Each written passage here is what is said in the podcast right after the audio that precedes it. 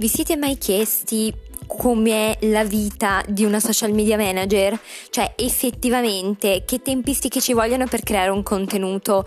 Come vieni trattato dagli altri del team marketing? E qual è il percorso migliore per diventare una social media manager? Tutto questo nei miei podcast con tanto umorismo, ironia e anche scene di vita quotidiana di una social media manager.